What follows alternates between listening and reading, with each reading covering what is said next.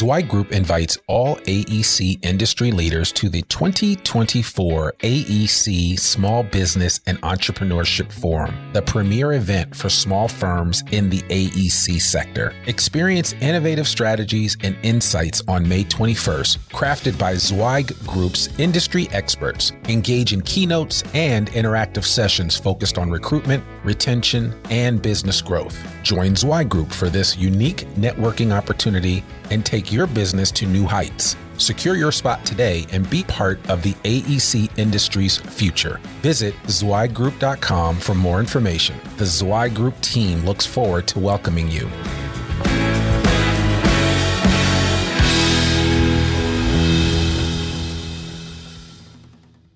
You're listening to a special edition Zweig Letter podcast, putting architectural, engineering, planning, and environmental consulting guru Mark Zweig and his team of experts straight talk in your ear. Mark has more than 30 years of experience helping AEP and environmental firms thrive, and these podcasts deliver his invaluable management, industry, client, and HR advice directly to you, free of charge. The Zweig Letter and the Zweig Letter podcasts let you develop professionally wherever you are.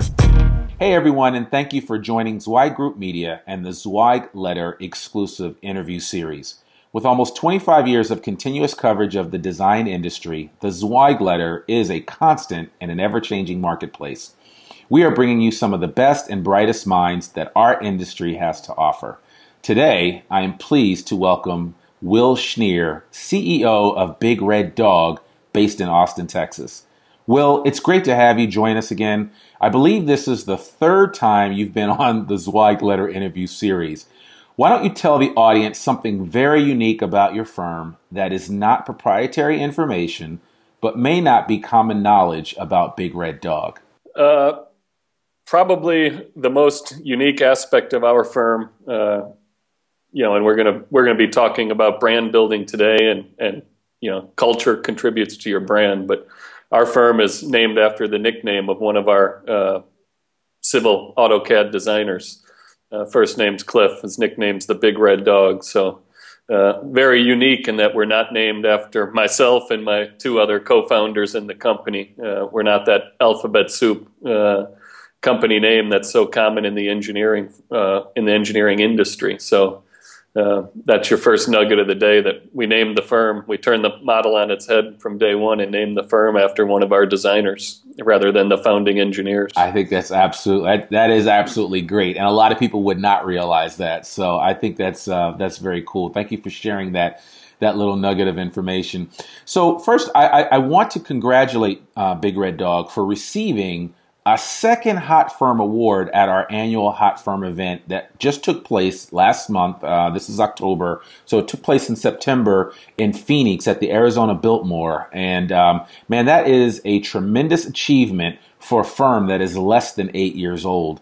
Um, today, on the heels of that, and, and on the heels of those great awards, we're going to talk about brand building in the design industry and what you guys have done at Big Red Dog to distinguish yourselves from the competition. Um, there are a number of ways that we could look at brand building, but I'd like to focus on four key areas. Uh, I'd like to talk about defining your brand, um, I'd like to talk about differentiating and positioning your brand, uh, building and exposing your brand, and then we're going to try to end up with reviewing your brand. And, and, granted, for our listening audience, this is a lot to take in. And I mean, this, I mean, each one of these actually could be their own interview in terms of the information that that could be shared. But we're kind of this is going to be more of a cliff note version of brand building, if you will for those of you that were in high school at a time when you had to have you had to read Macbeth or Shakespeare or any type of Shakespeare play, you didn't want to read the whole book. You got the Cliff Note version, and so this is going to be kind of the Cliff Note version of brand building in the design industry, and I think you'll I think you'll find it helpful. Um, so why don't we just start jump right into this, Will? Um, how how have you defined the Big Red Dog brand? Uh, for us, it you know it really starts with our two most uh, important ingredients in our branding mix, which is uh, our very dedicated and talented team members and our exceptional and visionary clients. Uh, and those two uh, aspects in our recipe really come together very well for us. And uh, when we layer on top of that, what what we put forward as our value proposition on day one, which was complete construction plans, fair and transparent billing practices, and exceptional communication. Um, we've been able to leverage those three things our team members, our clients, and our value proposition into a very memorable uh, and unique brand that has proven to be the smartest thing that we've ever done uh, when we started the company. Um, you know, I mentioned earlier on that we were named after one of our team members and not after the founders, although that team member is now a principal shareholder in the firm. Uh, but it really starts there. Uh, this brand, uh, you know, when we were three people, it was easy to say the brand started at the top. But uh, as we've grown to over 100 people in less than seven years, the brand really uh, comes from all levels of our organization. Uh, and the brand promotion and the culture of the company, and all of that is really intertwined. Um, I can't speak highly enough for the quality of individuals uh, that we have uh, here in this Austin office, and our offices in Dallas and Houston and San Antonio. And those are all very unique cities with, with unique cultures under themselves uh, that bring their own flavor to our brand and and uh, give us this uh, kind of multicultural component to our brand, depending on on where you're experiencing Big Red Dog. But at the end of the day, it's all there are consistent uh, threads that are woven throughout what we're doing, and uh, those three things: it's team members, great clients, and a very uh, very sound value proposition that that create the brand that we have today.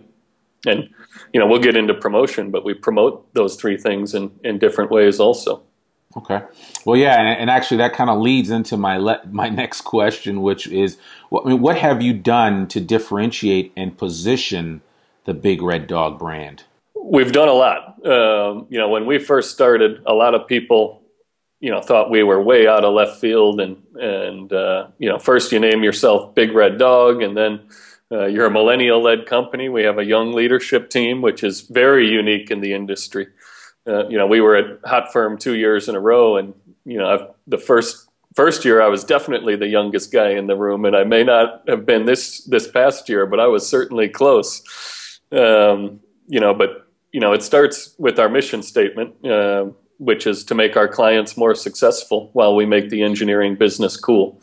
And uh, you know, just a tongue in cheek uh, addendum to that mission statement is that we've been stodge free since 2009, which is the year that we started. So there's no stodginess here. Uh, yeah. you know, we're, we're making this business cool and, and young engineers and engineers of all walks of life really want to be part of, of this brand and what we're building here. Uh, this is no cubicle farm. This is no uh, traditional top-down organization. Once you're in the buildings uh, that we that we occupy, everyone is treated as an equal around here, and um, so it really it really does start with our our team members who who drive that brand building process for us. Um, you know, collectively, uh, those team members are are the shepherd of our flock so to speak. Yeah, absolutely, absolutely. So you know, as I, as I'm listening to what you're saying, and, and granted, you you are a young guy, um, under 35 uh, that has started a, a, uh, what just crossed 35 oh you did just cross okay all right well you're slowly getting there but that's still that's I still a, a happy belated birthday so um, well, well with that said though i mean there are a lot of your peers that are out there in their early 30s that are either thinking about venturing out and getting on starting on their own with their own venture and and you know what I mean in, in, your minds when you first came out and started this, what was your what was your biggest concern about dealing with an industry that has that is very well entrenched in terms of how they operate. And like you said, I mean, some things are, you know, you hear these stories about stodginess, and you know, uh, Mark Zweig and I always joke, and he tells a great story about a firm where they were a bunch of older guys, and, and there's nothing wrong with age, and, and, this is certainly not an ageist thing that I'm, I'm, I'm about to say, but there were a bunch of older guys sitting around contemplating another individual in the company, uh, and we'll call him Eddie and they were saying, well, you know, Eddie Eddie's a good guy, and, and you know he's a, he's been he's been with us for a while, and you know maybe it's time to make him a principal. You know, and Mark is sitting in the room, and this is actually a true story. And, and Mark is like, well, who's Eddie? And so they point to another guy in the room, and Mark looks at him, and he, he said, how old is Eddie? And they were like, well, Eddie's fifty nine. And uh, Mark said 59. And he said, well, you guys should be talking about an exit strategy, not a promotion strategy into a principalship. But that, and I, and I say that tongue in cheek because it does embody the mindset that you have found in this industry for a very long time. It's that you've got to put time in before anything will ever come to fruition for you. And you know, it's it's I, I, frankly will I don't I don't know that this next generation of engineers and architects are even going to have the patience for that. And you know we're we keep I keep I just wrote an article um, just the other day. Shameless plug for my writing in the Zweig letter, but I just wrote an article about the gig economy and, and whether or not it was coming for us in the design industry.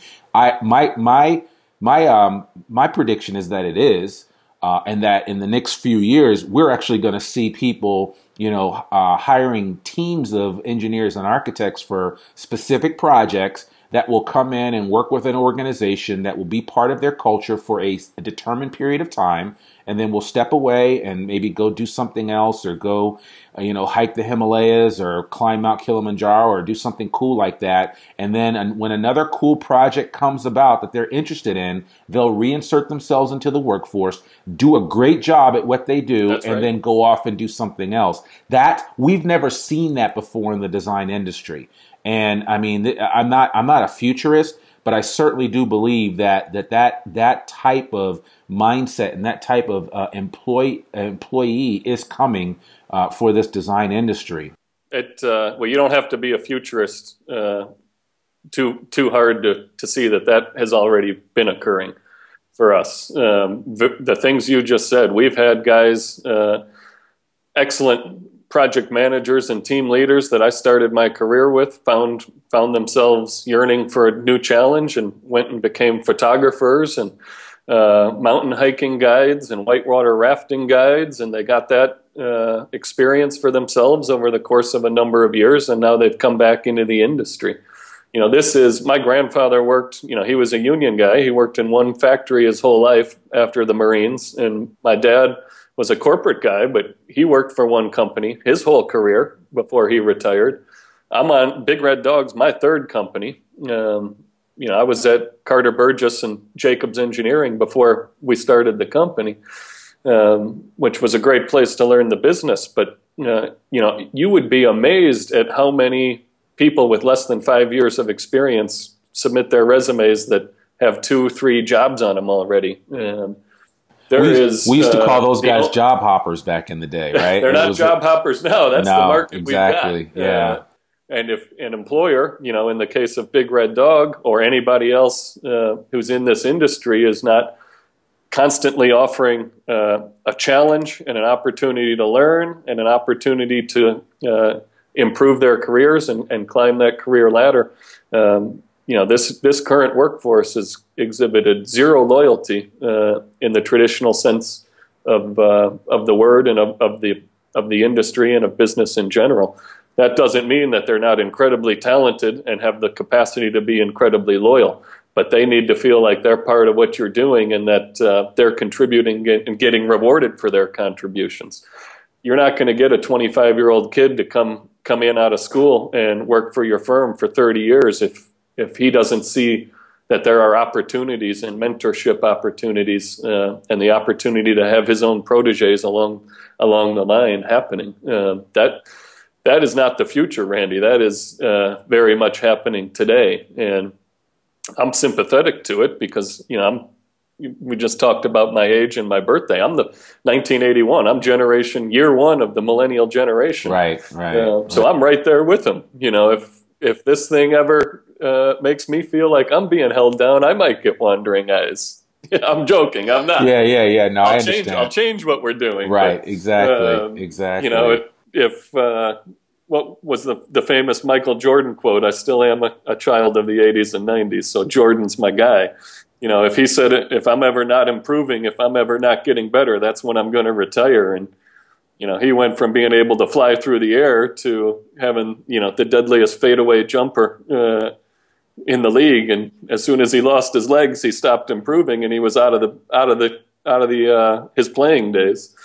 Um, he's obviously got a long way to go in terms of being a manager and owner. Exactly. exactly. Team, but, yeah. But he's got that runway to learn now. But oh yeah. I love yeah. that quote from Jordan about you know if I ever stop improving and if I ever stop getting better, I got to do something else. And um, you know that that's your millennial mindset. That's your today's workforce, whether you're millennial or Generation Y or uh, whatever generation it is, that's the mindset that they've got. You know, what have you done for me lately is very much, uh, you know, a two way street in today's business world. Yeah. So, you know, g- given that, and, and the one I want to kind of stay in this whole vein of, of, of not, I mean, because obviously we, a company builds their brand both for external factors when it comes to attracting new business, but then also brand building, you, I mean, again, you have to fundamentally be aware of how you build your brand to attract new talent to come to the firm, and you spoke to that. Uh, and certainly, certain types of individuals that are going to are going to have are going to be attracted to Big Red Dog for that for that for those very reasons. But can you speak just a little bit to how how you guys are purposefully and intentionally building and exposing the Big Red Dog brand? And what you know what that looks like. I mean, what the, the, the, efforts that you're taking to do that with the mindset that not only are you trying to expand things um, for to to to entice or to encourage those that might want to come work with you to come work with you, but then you're also trying to encourage those out there in the community that you serve to want to do business with you. Uh, that's a great question. I mean, I could proceed on that question. Uh, you know, for more time than anyone would ever want to listen to this podcast. It's something I'm passionate about. Um, but doing good work for the clients that you're fortunate enough to have today uh, has got to be the foundational cornerstone uh, of what you're doing. Uh, no one's going to be happy if the client's unhappy. Whether you're the CEO of the company or the newest EIT in the door. If the client's not becoming more successful by our efforts, uh, there is no brand to be built. There's no brand to be nurtured. So it, it has to start with what the term we use is raving fans. We have to turn our current clients into raving fans. Effectively, those raving fans are walking marketing plans. They're free salespeople for your company and your brand. Um, and and those happy clients they become the fulcrum, uh, you know, so to speak, an engineering term, a physics term. Happy clients are the fulcrum on you know which you place your brand building lever. Um, you know, the fulcrum itself doesn't do anything, um, but as soon as you put a lever on a fulcrum, uh, the lever provides the leverage uh, to take those client experiences and employment experiences to the next level and really create something that's powerful and, and it becomes a snowball. It starts small, and as you roll it through the snow, it becomes bigger and bigger and bigger. You know, it equated to a flywheel theory, uh, which I've talked about uh, previously internally here at Big Red Dog. You have a big old flywheel, you know, you have to push on it slowly, you know, and get it moving. Uh, but if you consistently are pushing on that flywheel and really get its momentum going and going and going, it'll be spinning, you know, so incredibly fast that you you take your hands off of it, and it can be spinning for days or weeks or even years. Think about your exercise bike. Um, so that that happy clients uh, and that fulcrum and lever theory uh, or flywheel theory, however you want to look at it, is really the the cornerstone to to building a brand. And uh, our business model is designed to create those raving fan clients. And once they're happy, uh, you know, those raving fan clients uh, force prospective clients and prospective employees, um, who we, we term team members rather than employees because they very much are a team member. They force those prospect uh, team members and clients through what we call our big red dog filter. Um, and our, our this big red dog filter. Uh, I'll tell you a little bit about it, but you know it's almost proprietary internal here at a big red dog. Um, so I'm not going to expose all the details. That's fine. That's fine. I brought my business plan here. Uh, you know, we got a full business plan, and about five or six pages are, are dedicated to that big red dog filter concept. But in conceptual terms, you know, that filter is the screen through which we want every prospective client and team member to pass before they actually meet any of our, our team or before a client comes in and talks about their project. Um, we don't want anybody to cold call us or just submit their resume because we happen to be an engineering firm who can scratch their itch. Um, that when that type of thing starts happening, you become a commodity, and, and you know we're the minute you're commoditized, the minute is the minute your brand starts to get diminished. You, in this industry, you cannot be commoditized in order to have the best people and the best clients. If you're commoditized, you compete on price, which is a race to the bottom. Um, so we want team members and clients to know uh, who Big Red Dog is before they meet with any one of our people uh, or before they come in and, and visit with us about a project or a job opportunity. And they through that big red dog filter, they know that they need to be working with us either in the capacity of a client or a team member uh, before they hit that first point of human to human contact. Um, it, you know, where I'll give a plug to, to you guys, Randy. Uh, we work with Zweig Group uh, on a consulting basis, and Mark and Chad and Jamie Claire over there uh, have worked wonders for us and, and giving me as a young CEO uh, a lot of good guidance and our team a lot of great feedback and ideas. But uh, that doesn't mean we always agree, and it, it kind of chaps Mark uh, when I start comparing our professional services business to a traditional uh, widget type business. Um, but Apple computer. Uh, I assume you're using a MacBook laptop. I see all your other people carrying around MacBooks. I got my new iPhone 7 uh, Plus right yeah, here. Your iPhone 7. Don't get a Samsung 7. no. You can't fly with that. You can't. Um, but Apple's a hell of a company to emulate, uh, whether you're a professional services firm or a tech firm. Um, I'll give you a good example of that. You know, you have this your fancy iPhone. I've got my iPhone here. Uh, I've got my MacBook here. Uh, those things are not cheap. But when you're shopping for a new computer or you're shopping for a new phone, you don't consider that there's a $500 laptop out there. You get the $3,000 Apple. You don't consider that there's a $50 flip phone out there that you can get or a free phone you can get. Uh, you go get the $600 iPhone. Uh, that's the power of the Apple brand. The price that they charge has been removed from the equation. People want Apple because it's the best. It has a certain cachet. It gets the job done better than anything else out there. It never breaks down, doesn't catch viruses. It makes you more productive and better as a user of their product.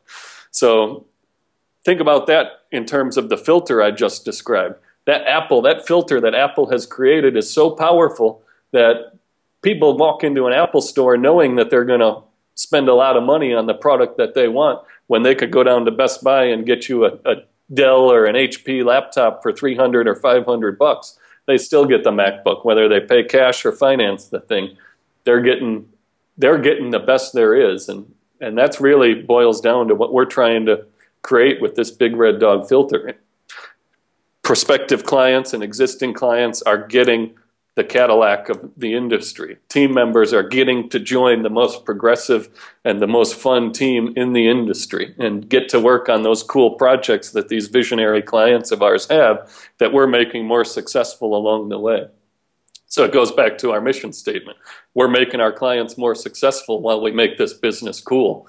And we do that through the raving fans, through the putting a lever on the fulcrum that is the raving fans, making these groups of people pass through our filter uh, and then it becomes a cycle, a repetitive cycle. More people pass through the filter, more clients and team members come in.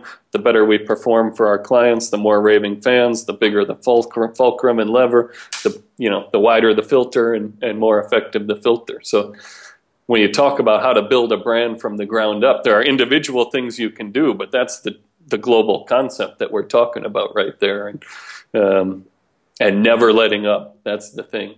Building a brand is not a two hour exercise around a conference table. It's not a one day exercise or a one week retreat. It is a constant, everyday thing, perpetual thing that just like you're running a, exercise bike or flywheel, you got to constantly be pushing on that brand building process. Yeah, you know, and I, am glad you mentioned that. Um, do, do you do you guys and, and again because we're all human beings here, do you ever lose steam when it comes to trying to build that brand process? oh yeah, we're we're all human. We're not infallible. Um, How do you deal with I, that? I would not suggest to you or be so naive as a CEO to think that 100% of our clients are uh, walking marketing plans and raving fans. Uh, but what that is is an opportunity. Um, you know, your dad, my dad, you know, my dad always had a saying, uh, Will, you got to learn how to make good decisions. And, you know, Dad, how do I learn how to make good decisions? You make a few bad ones and get corrected. you know, that's what college is all about. Yeah, exactly. so, so, uh, you know, those are tremendous opportunities to uh, use them as a teaching moment internally to our team. There are tremendous opportunities externally to admit to the client that we haven't performed the way that we told you we would, uh, and a chance to step up and admit that the communication hasn't been what it's needed to be, that the quality of the plans haven't been what they need to be. Uh, and tell them the things that we know are true so that they don't have to tell us. You know, they don't think that we're naive to the realities of the situation. And not only are we humans and, and not infallible in that regard, but we're in, in Austin, Texas, and Dallas, Texas, and Houston, Texas, and, and San Antonio, Texas. This is the hottest market in the country.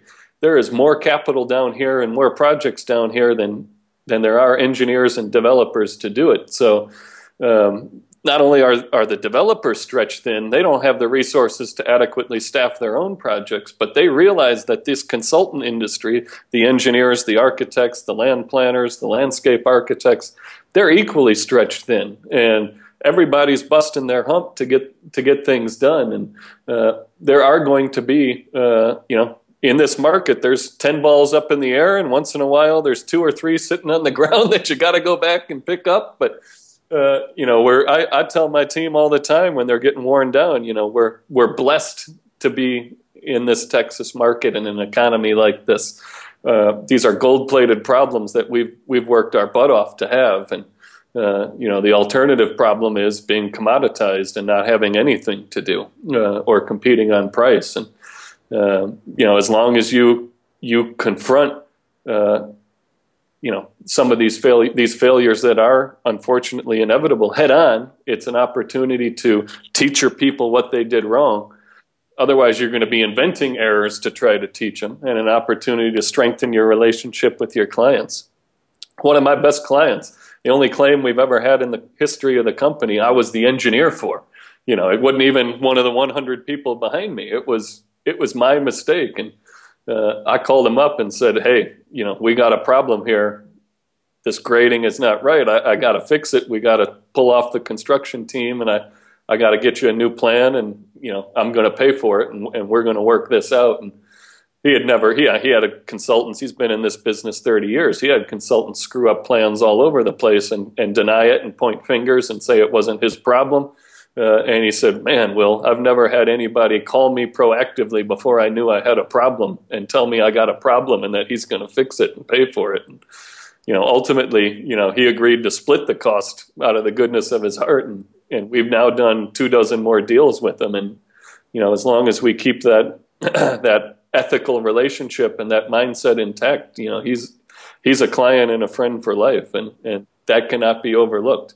Um, you know, so those are when when hiccups happen in terms of delivering on, on your brand proposition, those are also tremendous opportunities uh, for a company. Uh, it uh, that cannot be understated. You know, it's people are not perfect, projects are not perfect, site conditions are not perfect, city review processes are not perfect. Uh, it's how you adapt to those and and and and step up to the challenge and respond. That that starts to distinguish your culture and your company and, and ultimately what you're building as a brand. Right, right.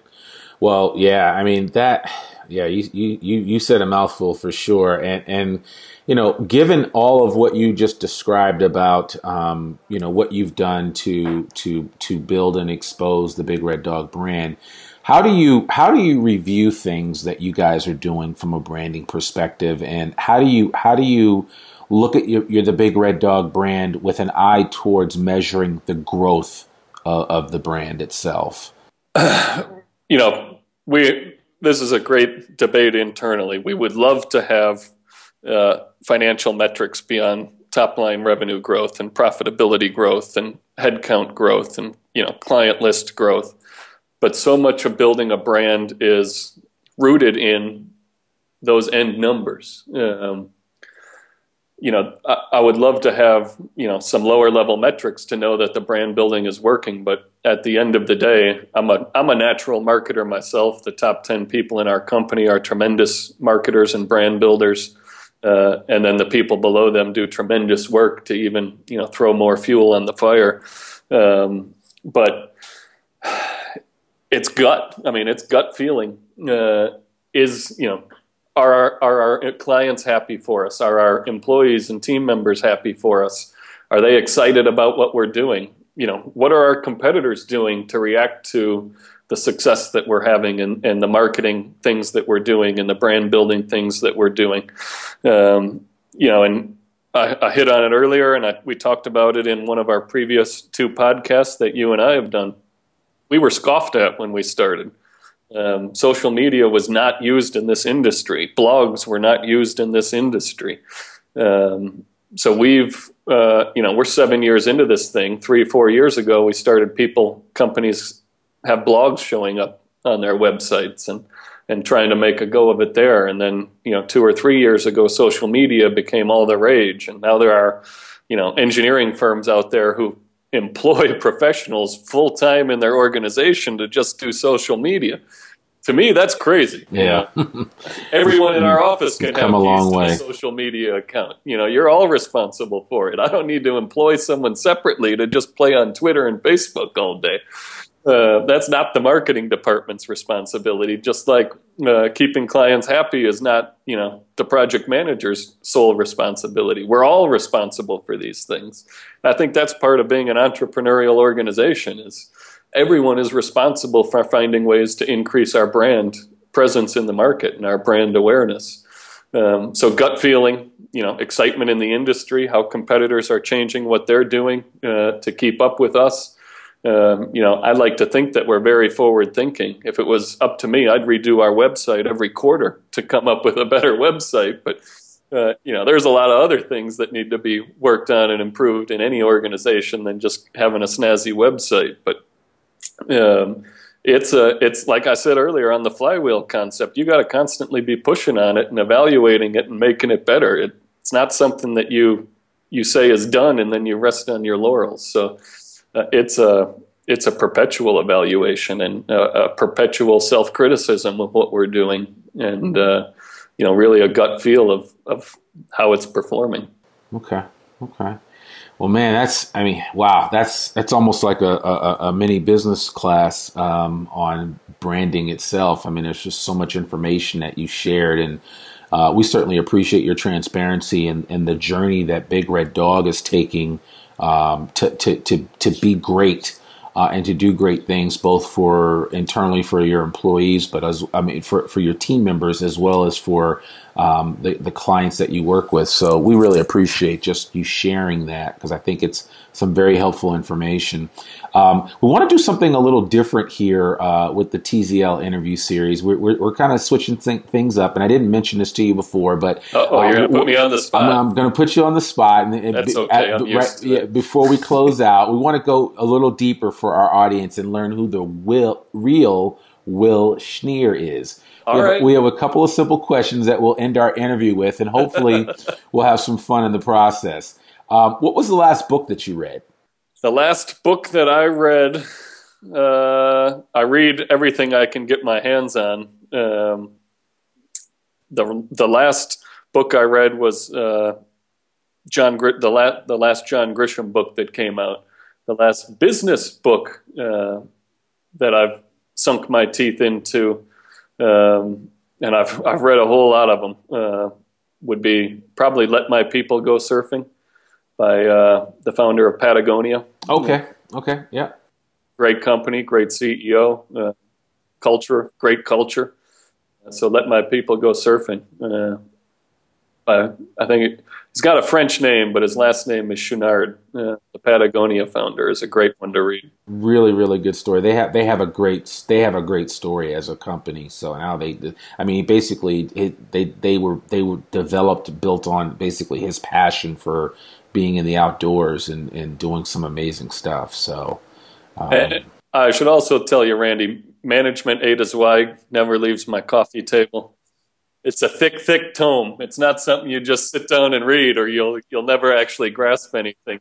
You read one or two of those a week, and and you're in business. So you can find it on zweiggroup.com. Exactly. Another shameless plug. We Buy appreciate that. It. It's so, good. Thank it's, you so uh, much.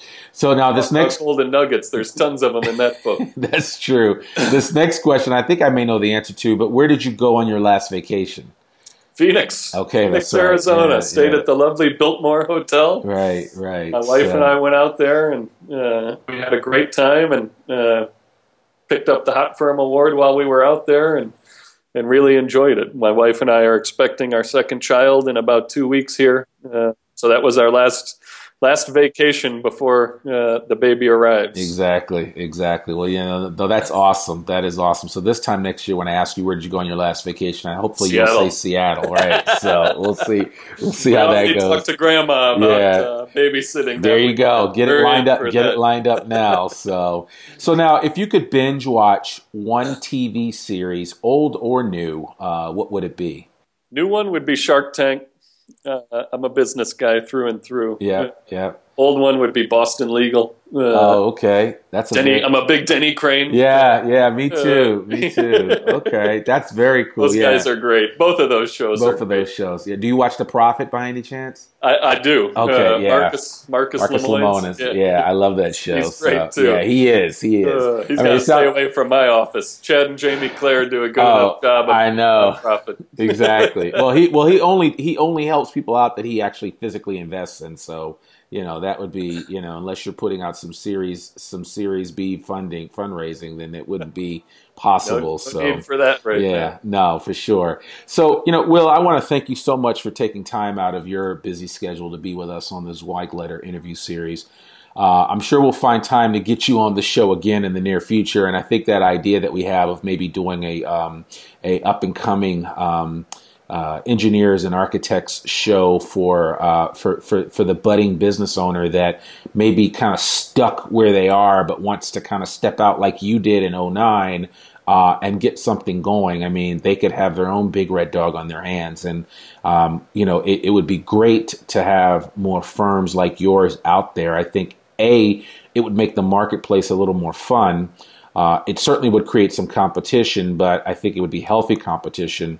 Uh, and I think some great amazing projects would get done in the process. So uh, we'll we'll have to talk more about how we expand that because I'm while this is the third time that we've had a chance to get together, I'm sure it will not be the last. Oh so, no, yeah, no, this is too much fun. Yeah, no, I, I could talk to you all day, Randy. We got to make it great. a series anyway. Absolutely, absolutely. so, well, listen, folks. As a reminder, all Zweig Group media programs like this one are available in both podcast and video format, free for download on iTunes, Stitcher, SoundCloud, and YouTube, just to name a few places. Uh, we'd like to thank you for watching this in video or listening to the podcast by offering you a free uh, six week subscription to the Zweig letter. Just visit freetzl.zweiggroup.com. That's free tzl.zweiggroup.com. A link to all of this information will be in our show notes. And we would love it if you would share this link with a friend. And also, uh, if you're listening to the podcast on iTunes, please give us a five star rating when you have a chance. Uh, I'm Randy Wilburn, and you've been listening to Zweig Group Media, part of Zweig Group. Remember, we exist to make you more successful. Bye for now. Thanks for tuning in to this special edition Zweig Letter podcast. We hope that you can apply Mark's no holds barred advice to your daily professional life. For a free six week subscription of the Zweig Letter, please visit freetzl.zweiggroup.com to gain more wisdom and inspiration, in addition to information about leadership, finance, HR, and marketing your firm. Subscribe today.